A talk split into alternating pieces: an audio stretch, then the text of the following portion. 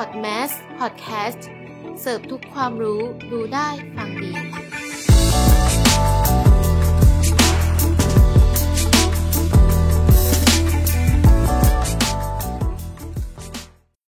ราะเกมมีประวัติศาสตร์เพราะเกมมีเรื่องราวเพราะเกมเป็นอุตสาหกรรมเพราะเกมไม่ได้มีแค่ด้านเดียวสวัสดีครับผมสุพนัทเลิศรักกุลดิฉันอรพินฟ้าวันยินดีต้อนรับเข้าสู่โลกของเกมที่เป็นมากกว่าโลกของเกมเพราะนี่คือจักรวาลเก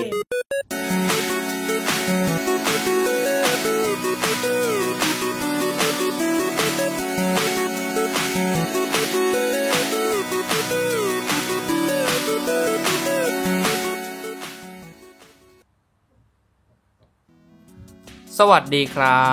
บยินดีต้อนรับทุกท่านนะครับเข้าสู่รายการจักรวาลเกมเพราะเกมไม่ได้มีแค่ด้านเดียวครับผมวันนี้นะครับรายการจักรวาลเกมของเรานะครับก็มีเรื่องราวของเกมมานำเสนอกันอีกแล้วแต่วันนี้เป็นเรื่องของระบบบางอย่างที่ซ่อนอยู่ในเกมอีกทีครับหลายคนนะครับคงจะเคยไปตามห้างสรรพสินค้าใหญ่ๆแล้วก็คงจะเคยเห็นตู้ที่หยอดเหรียญปั๊บหมุนของข้างในที่อยู่ในนั้นหล่นลงมาแล้วก็ได้ของที่อาจจะเป็นของที่เราอยากได้หรือไม่อยากได้ก็ตามครับระบบเดียวกันนี้ครับก็ถูกเอาไปใช้ในเรื่องของเกมเหมือนกันแล้วก็เรียกมันว่ากาชาครับผมส่วนตัวผมเนี่ยเรื่องของกาชาเนี่ยผมก็เคยมีประสบการณ์มาอยู่บ้างก็อย่างเช่นในเกมเกมเศรษฐีครับที่ว่าเป็นของ ไลน์ อ่ะครับเกมเศรษฐีของ ไลน์ ก็จะมีการกดสุ่มซื้อการ์ดอ่ะกว่าจะได้การ์ดนางฟ้าเนี่ยก็จะต้องเสียหลายๆรอบหน่อยต้องใช้ตังค์ที่อยู่ในเกมหรือว่าอย่างซ้ำร้ายนี่ก็คือต้องเติมตังค์เข้าไปแล้วก็ซื้อของในเกมประมาณนี้ครับส่วนของเพื่อนๆหรือคุณผู้ฟังนะครับถ้าเกิดมีเรื่องราวที่เกี่ยวข้องกับการกดกาชาในเกมก็สามารถเล่ากันมาได้นะครับใต้คอมเมนต์ในคลิปนี้เลยครับผมวันนี้ครับเราก็จะมาเล่าเรื่องของระบบกาชาในเกมนั่นเองครับผมก่อนอื่นนะครับก็เป็นที่รู้กันดีว่าในเกมมือถือยุคนี้นะครับใช้วิธีการดูดเงินจากผู้เล่นผ่านระบบตู้กาชาเพราะว่าเกมในยุคนี้ไม่สามารถเรียกเก็บค่าบริการหรือ Airtime จากผู้เล่นได้อีกต่อไปครับถ้าเกิดมีก็ทำให้ผู้เล่นเนี่ยอาจจะไม่อยากเล่นเท่าที่ควรนะครับผมดังนั้นครับทางผู้พัฒนาจึงคิดค้นระบบการสุ่มกาชาขึ้นเพื่อให้ผู้เล่นครับสามารถเติมเงินเปิดกาชาแบบสุ่มถ้าหากไม่ได้เนี่ยผู้เล่นที่มีกำลังทรัพย์ในการเติมเงินเข้าเกมก็จะเลือกเติมเงินเข้าไปอีกเพื่อที่จะได้ในสิ่งที่เขาต้องการครับนั่นจึงเป็นที่มาของเกมกาชานั่นเองครับอ่ะมารู้จักคำว่ากาชากันก่อนนะครับ G A H A คำนี้มันหมายถึงอะไรถ้าสังเกตตามห้างใหญ่ๆครับอย่างเช่น Big C Lotus Central หรือในกรุงเทพอย่างมาบุญครองหรือห้างทั่วไปเนี่ยก็อาจจะเคยเห็นกันครับกับเครื่องหยอดเหรียญที่มีของเล่นบรรจุไว้ในไข่พลาสติกโดยที่เราก็ไม่รู้ว่าหากหยอดเหรียญลงไปแล้วนั้นเราจะได้ไข่ใบไหนหรือของที่อยู่ในไข่ใบนั้นจะเป็นอะไรเราก็ไม่สามารถรู้ได้เพราะมันคือการสุ่มนั่นเองครับ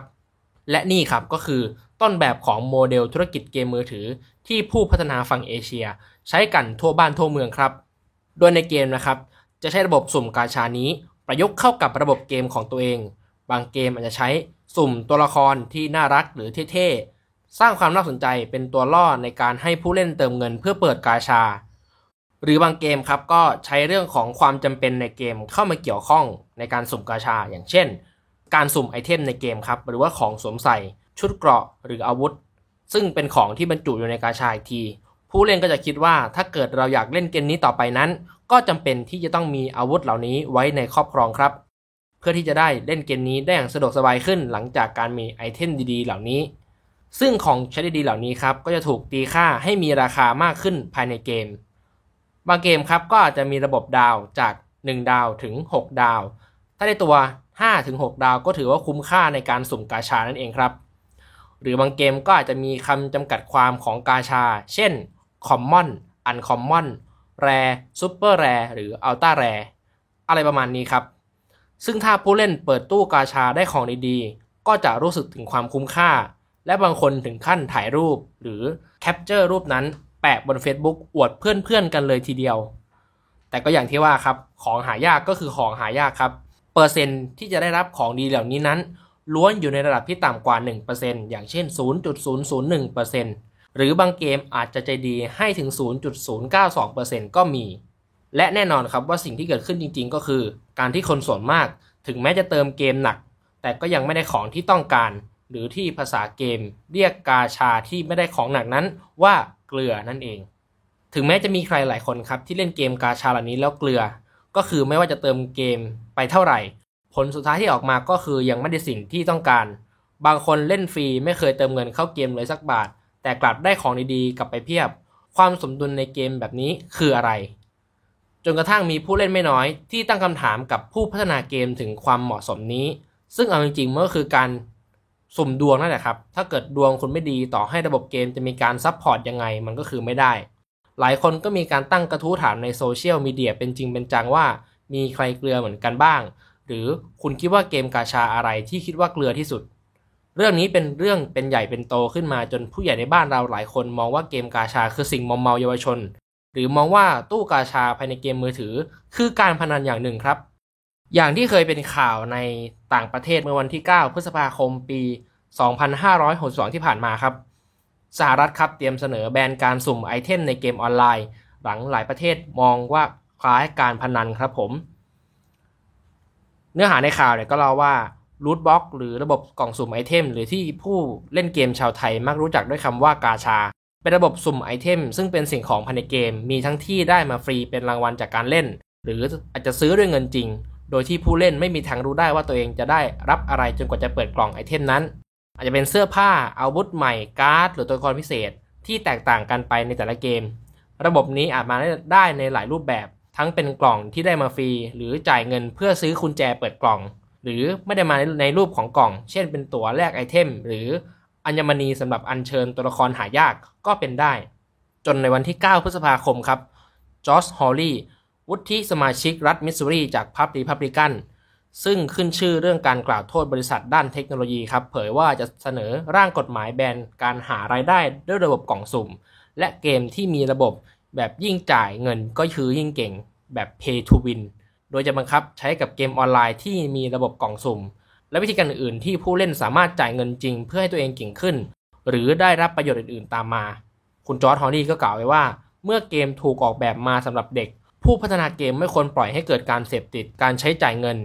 และเมื่อเด็กๆเล่นเกมที่ออกแบบมาสำหรับผู้ใหญ่พวกเขาก็ควรถูกกันไม่ให้เข้าถึงระบบที่บีบให้ต้องจ่ายเงินผู้พัฒนาเกมที่ฉวยโอกาสเอาจากเด็กจะต้องเจอกับบทลงโทษทางกฎหมายฮอลลี่กล่าวประมาณนี้ครับผมภายหลังการประกาศเรื่องร่างกฎหมายนี้ได้ไม่นานครับทางสมาคมอุตสาหกรรมซอฟต์แวร์เพื่อความบันเทิงเป็นกลุ่มล็อบบี้ยิสต์ในอุตสาหกรรมวิดีโอเกมนะครับได้ออกแถลงการณ์เพื่อชี้ว่าหลายๆประเทศซึ่งรวมถึงไอร์แลนด์เยอรมนีสวีเดนเดนมาร์กออสเตรเลียนิวซีแลนด์และสหราชอาณาจักรกำหนดว่ากล่องสุ่มไม่ใช่การพนันครับสมาคมดังกล่าวนะครับก็ระบุในแถลงการณ์ดังกล่าวว่าระหว่างที่จะแบ่งปันข้อมูลและเครื่องมือที่อุตสาหกรรมเกมใช้ควบคุมให้การใช้จ่ายเงินภายในเกมอยู่ในความดูแลของผู้ปกครองเด็กผู้ปกครองต่างสามารถจำกัดหรือห้ามการใช้จ่ายเงินภายในเกมได้อย่างง่ายดายอยู่แล้วด้วยระบบการควบคุมเกมโดยผู้ปกครองนั่นเองครับผมอันนี้คือสิ่งที่สมาคมอุตสาหกรรมนะครับแถลงการเอาไว้ต่อไปครับเรามาดูกันว่ามุมมองทั่วโลกต่อการควบคุมระบบสุ่มไอเทมเป็นอย่างไรบ้างระบบกล่องสุ่มหรือกาชาเป็นช่องทางหนึ่งในการหารายได้ของเกมซึ่งเปิดให้ผู้เล่นได้เล่นฟรีครับโดย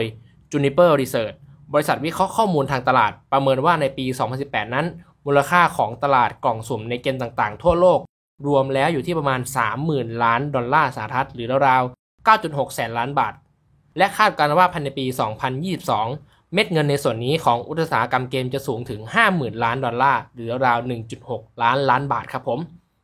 นอกจากการขายสินค้าโดยตรงแล้วนะครับระบบสุ่มซึ่งมีโอกาสได้รับของหายากนี่แหละทำให้ผู้เล่นต้องลุ้นและเสียเงินสุ่มครั้งแล้วครั้งเล่าคล้ายกับการซื้อหวยหรือการพนันด้วยเครื่องสล็อตแมชชีนซึ่งทำให้ช่วงไม่กี่ปีมานี้หลายประเทศก็เริ่มมีการตื่นตัวมีทั้งงานวิจัยที่พยายามศึกษาความเชื่อมโยงระหว่างระบบกล่องสุ่มกับการพนันหรือการออกระเบียบเพื่อห้ามและควบคุมระบบดังกล่าวในปีสองพันสิบแปดครับที่ประชุมมาตรการควบคุมเกมแห่งยุโรปซึ่งประกอบด้วยตัวแทนผู้มีอำนาจในการออกแบบที่เกี่ยวข้องประมาณสิบห้ารายจากประเทศในดินแดนต่างๆในยุโรป อย่างเช่นสหราชอาณาจักรออสเตรียสาธารณรัฐเช็กฝรั่งเศสไอร์แลนด์รัสเวียประมาณนี้ครับแล้วก็คณะกรรมการด้านการพนันรัฐวอชิงตันอเมริการ่วมลงนามข้อตกลงร่วมกันในการชี้ชัดถึงความเสี่ยงซึ่งเกิดจากการแบ่งที่เลือนลางระหว่างเกมกับการพนันและสนับสนุนให้ผู้ผลิตเกมในประเทศต่างๆทำงานร่วมกับผู้มีอำนาจควบคุมดูแลในประเทศของตัวเองเพื่อให้มั่นใจได้ว่าผู้บริโภคโดยเฉพาะเยาวชนนั้นจะได้รับการคุ้มครองครับผมสำหรับประเทศที่มีมาตรการควบคุมชัดเจนมากกว่านั้นอย่างเช่นเนเธอร์แลนด์และเบลเยียมมีการออกกฎครับว่าเกมเนี่ยต้องปรับเปลี่ยนองค์ประกอบบางอย่างของระบบกล่องสุ่มเช่นห้ามใช้คำยั่วยุให้เปิดกล่องต่อไปห้ามทำระบบให้เปิดกล่องอย่างต่อเนื่องได้โดยง่ายๆหรือไม่สามารถขายระบบกล่องสุ่มเนี่ยไปภายนอกเกมเพื่อแลกเปลี่ยนเป็นเงินจริงได้ไม่ฉะนั้นเขาจะมีโทษปรับ แปดแสนสามหมื่น ยูโรหรือราวๆ ยี่สิบหกจุดเก้า ล้านบาทครับทางด้านเบลเยียมเองนะครับก็ออกกฎให้ถอดกล่องสุ่มซึ่งใช้เงินจริงซื้อออกจากเกมไม่ฉะนั้นผู้เผยแพร่จะมีความผิดแล้วก็มีโทษปรับ แปดแสน ยูโรหรือราวๆ ยี่สิบแปดจุดหก ล้านบาทและจำคุกไม่เกินห้าปีซึ่งหลายบริษัทก็จำเป็นต้องถอดระบบรูทบล็อกหรือกาชาออกจากเกมในประเทศขณะที่บริษัทเกมบางรายอย่าง Square Enix ซึ่งโด่งดังจากชุดเกม Final Fantasy ก็ถอดเกมมือถือสามเกมออกจากประเทศเบลเยียมออกไปเลยสำหรับประเทศญี่ปุ่นที่วัฒนธรรมการสุ่มกาชารุ่งเรืองและการส่งออกผ่านเกมไปยังประเทศต่างๆได้กำหนดห้ามใช้ระบบกาชาบางลักษณะคือคอมปุกาชาซึ่งเป็นระบบที่ผู้เล่นสะสมไอเทมจากกาชาหลายๆชิ้นให้ครบชุดเพื่อรวมเป็นไอเทมที่หายากเพียงชิ้นเดียวหรือเป็นรางวัลใหญ่ระบบนี้ก็ถูกแบนจากประเทศญี่ปุ่นตั้งแต่ปี สองพันสิบสองครับแต่ยังคงมีการสุ่มหรือกาชาในลักษณะอื่นๆอยู่โดยสามประเทศที่กล่าวมาเมื่อกี้นะครับมีการควบคุมแต่ก็ไม่ได้มีการออกกฎหมายใหม่ที่เพ่งเล็งกล่องสุ่มหรือกาชาเป็นพิเศษเพียงแต่นำกฎหมายที่เกี่ยวข้องกับการพนันหรือกฎหมายคุ้มครองผู้บริโภคที่มีอยู่แล้วมาพิจารณาระบบกล่องสุ่มไอเทมภายในเกมได้ครับถัดมาครับเรามาดูกันว่าการสุ่มกาชาสัมพันธ์กับการพนันอย่างไรงานวิจัยชิ้นหนึ่งซึ่งเผยแพร่ใน PLoS One วารสารวิชาการด้านวิทยาศาสตร์เมื่อเดือนมีนาคม สองพันสิบเก้าทำการศึกษาเพื่อยืนยันความเชื่อมโยงระหว่างปัญหาการติดการพนันกับการซื้อกล่องสุ่มภายในเกมครับเดวิดแซนเดลและพอลแคลนส์จากมหาวิทยาลัยยอร์กเซนต์จอห์นประเทศอังกฤษนะครับให้เกมเมอร์ หนึ่งพันหนึ่งร้อยเจ็ดสิบสอง คนทำแบบสำรวจทางจิตวิทยาเพื่อประเมินการซื้อกล่องสุ่มอย่างสุ่มเสี่ยงหรือการซื้อมากเกินไปโดยเกมเมอร์ที่ร่วมทำแบบสำรวจนะครับระบุว่าพวกเขาเล่นเกมใดเกมหนึ่งในสิบเกมดังที่มีระบบกล่องสุ่มดังต่อไปนี้อย่างน้อยหนึ่งเกมคือ พับจี League of Legends Hearthstone Overwatch Counter Strike Go ฟีฟ่า สิบแปด Rocket Leagueโดต้า ทู Team Fortress ทู และ Tom Clancy's Rainbow Six Siege โดยเฉลี่ยแล้วครับผู้เข้าร่วมทำแบบสำรวจใช้เงินไปกับกล่องสุ่มอย่างต่ำ สิบเก้าจุดห้าแปด ดอลลาร์สหรัฐหรือราวๆ หกร้อยยี่สิบเจ็ด บาท สิบหก สตางค์ครับผมหรืออย่างบางรายในแบบสำรวจก็ระบุว่าใช้จ่ายสูงถึง สองพันสามร้อย ดอลลาร์หรือราวๆ เจ็ดหมื่นสามพันหกร้อยเจ็ดสิบเก้าจุดสามห้า บาทซึ่งเป็นจำนวนเงินที่เยอะทีเดียวนะครับผมก่อนหน้านี้ในปี สองพันสิบแปด ครับเซนเดอร์ได้ทำการสำรวจลักษณะนี้มาก่อนแล้วกับกลุ่มตัวอย่างที่เป็นเกมเมอร์จำนวน เจ็ดพันสี่ร้อยยี่สิบสอง รายแต่ทว่าผลที่ได้ครับอาจมีอคติของผู้ตอบเนื่องจากผู้ทำแบบสำรวจรู้ว่าเป็นการสำรวจเกี่ยวกับการซื้อกล่องสุ่มและการพนันจึงอาจเลือกตอบอย่างมีอคติให้ตัวเองดูติดพนันหรือไม่ติดพนันก็ได้ขณะที่การศึกษาในครั้งนี้ครับจัดทำขึ้นโดยที่เกมเมอร์ที่ทำแบบสำรวจไม่ได้ตระหนักถึงจุดประสงค์ของการศึกษาอย่างไรก็ตามครับทีมวิจัยพบว่าผลการศึกษาออกมาคล้ายคลึงกับการศึกษาครั้งก่อนหน้าโดยพบว่ายิ่งใครมีปัญหาติดการพนันมากเท่าไหร่ก็จะยิ่งใช้เงินซื้อกล่องสุ่มมากเท่านั้นและมีแนวโน้มที่จะใช้เงินไปกับการซื้อไอเทมอื่นๆในเกมด้วยเช่นกันแต่ไม่มากเท่ากับการซื้อกล่องสุ่มซึ่งถือว่าเป็นการพนันนั่นเองครับเรามาดูกันครับว่าจิตวิทยาของการสุ่มทำไมยิ่งสุ่มยิ่งหยุดยากดร.ลุคคาร์กผู้อำนวยการศูนย์วิจัยการพนันแห่งมหาวิทยาลัยบริติชโคลัมเบียชี้ว่าระบบกล่องสุ่มคล้ายคลึงกับการพนันในแง่ที่มีการกระตุ้นการหลั่งสารโดพามีนซึ่งเป็นสารแห่งความสุขโดยเซลล์ประสาทที่ควบคุมการหลั่งโดพามีนจะถูกกระตุ้นอย่างมากเมื่อเผชิญกับความไม่แน่นอนและตอบสนองกับรางวัลที่คาดเดาไม่ได้มากกว่ารางวัลที่คาดเดาได้ว่าจะได้รับอะไรครับในทางจิตวิทยาสายพฤติกรรมนิยมนะครับเรียกได้ว่าเป็นการเสริมแรงตามอัตราส่วนที่ไม่แน่นอนเนื่องจากการสุ่มทำให้ผู้เล่นไม่รู้ว่าจะได้รางวัลที่ต้องการเมื่อไหร่ ผู้เล่นครับจึงถูกกระตุ้นเร้าและเกิดความคาดหวังตลอดเวลาแม้อาจจะไม่มีวันได้ไอเทมหายากชิ้นเลยก็ตามแต่เขาคิดว่ามันอาจจะอยู่ในกล่องสุ่มใบต่อไปก็ได้ทำให้การสุ่มที่ว่าครับดำเนินต่อไปเรื่อยๆและยังทำให้เกิดการเสียดายต้นทุนจมหรือซังคอสเอฟเฟกต์รู้สึกว่าถ้าหยุดจ่ายเงินซื้อกล่องสุ่มก่อนที่จะได้รับไอเทมที่ต้องการเงินที่เสียไปก็จะกลายเป็นการลงทุนเสียเปล่าการเสียดายต้นทุนตรงนี้แหละครับจะเป็นหนึ่งในคำอธิบายที่ถูกใช้อธิบายว่าทำไมนักพนันที่เล่นเสียเป็นจำนวนมากยังคงเล่นพนันต่อไปด้วยความรู้สึกว่าจะต้องถอนทุนคืนให้ได้ครับ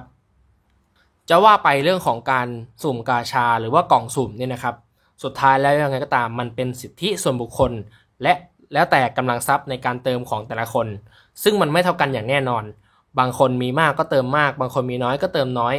การเติมเงินในเกมก็ไม่ใช่ว่าจะไม่มีข้อดีเลยยังไงมันก็คือธุรกิจครับการที่เราอุดหนุนเกมที่เราเล่นหรือเกมที่ชอบซึ่งเป็นเกมฟรีถ้าเกิดเราอยากให้เกมเนี่ยสามารถเปิดตัวต่อไปได้นานขึ้นยังไงก็ตามรายได้ก็ต้องมาจากตัวผู้เล่นหรือว่าสปอนเซอร์ผู้เล่นก็เป็นส่วนหนึ่งที่ทำให้เกมเนี่ยมันรันต่อไปได้สังเกตได้ว่าการที่เกมเกมหนึ่งจะปิดตัวลงเนี่ยย่อมเกี่ยวเนื่องจากผลกำไรที่ไม่เพียงพอหรือจากยอดผู้เล่นที่มีน้อยเกินไปการเติมเงินกาชาเนี่ยก็เลยกลายเป็นสิ่งที่มาซัพพอร์ตตรงนี้ครับผมแต่ยังไงก็ตามครับการเปิดกาชาเนี่ยหรือการเติมเงินเข้าไปเปิดเนี่ยก็ควรจะมีลิมิตเหมือนกันครับผมถ้าเกิดว่าตะบี้ตะบันเติมเข้าไปแล้วดวงไม่แข็งจริงๆเนี่ยก็มีสิทธิ์จะเสียเงินหมื่นเงินแสนได้แบบไม่รู้ตัวสุดท้ายแล้วก็อยากจะให้เพื่อนๆเนี่ยหรือว่าผู้ที่ฟังเนี่ยได้เล่นเกมกาชาอย่างมีความสุขแบบที่ไม่เดือดร้อนใครแล้วก็ไม่เดือดร้อนตัวเองครับผมสำหรับวันนี้นะครับจักรวาลเกมก็มีเรื่องพูดประมาณนี้ครับกลับมาพบกับรายการจักรวาลเกมได้ใหม่นะครับทุกวันอังคารเวลา สิบโมงที่ Podmass Podcast แห่งนี้นะครับติดตามเราได้ทั้งสองช่องทางเลยไม่ว่าเป็น YouTube เอ่อ Masscom บี เอส อาร์ ยู Channel นะครับผม MASSCOMM บี เอส อาร์ ยู หรือ Facebook Mass Communication บี เอส อาร์ ยู หรือเพจ Facebook บี เอส Radio นั่นเองครับขอบคุณสำหรับทุกการติดตามรับชมรับฟังนะครับผมและมาพบกับจักรวาลเกมได้ใหม่ในตอนหน้าอย่าลืมนะครับเพราะเกมไม่ได้มีแค่ด้านเดียวสำหรับวันนี้สวัสดีครับ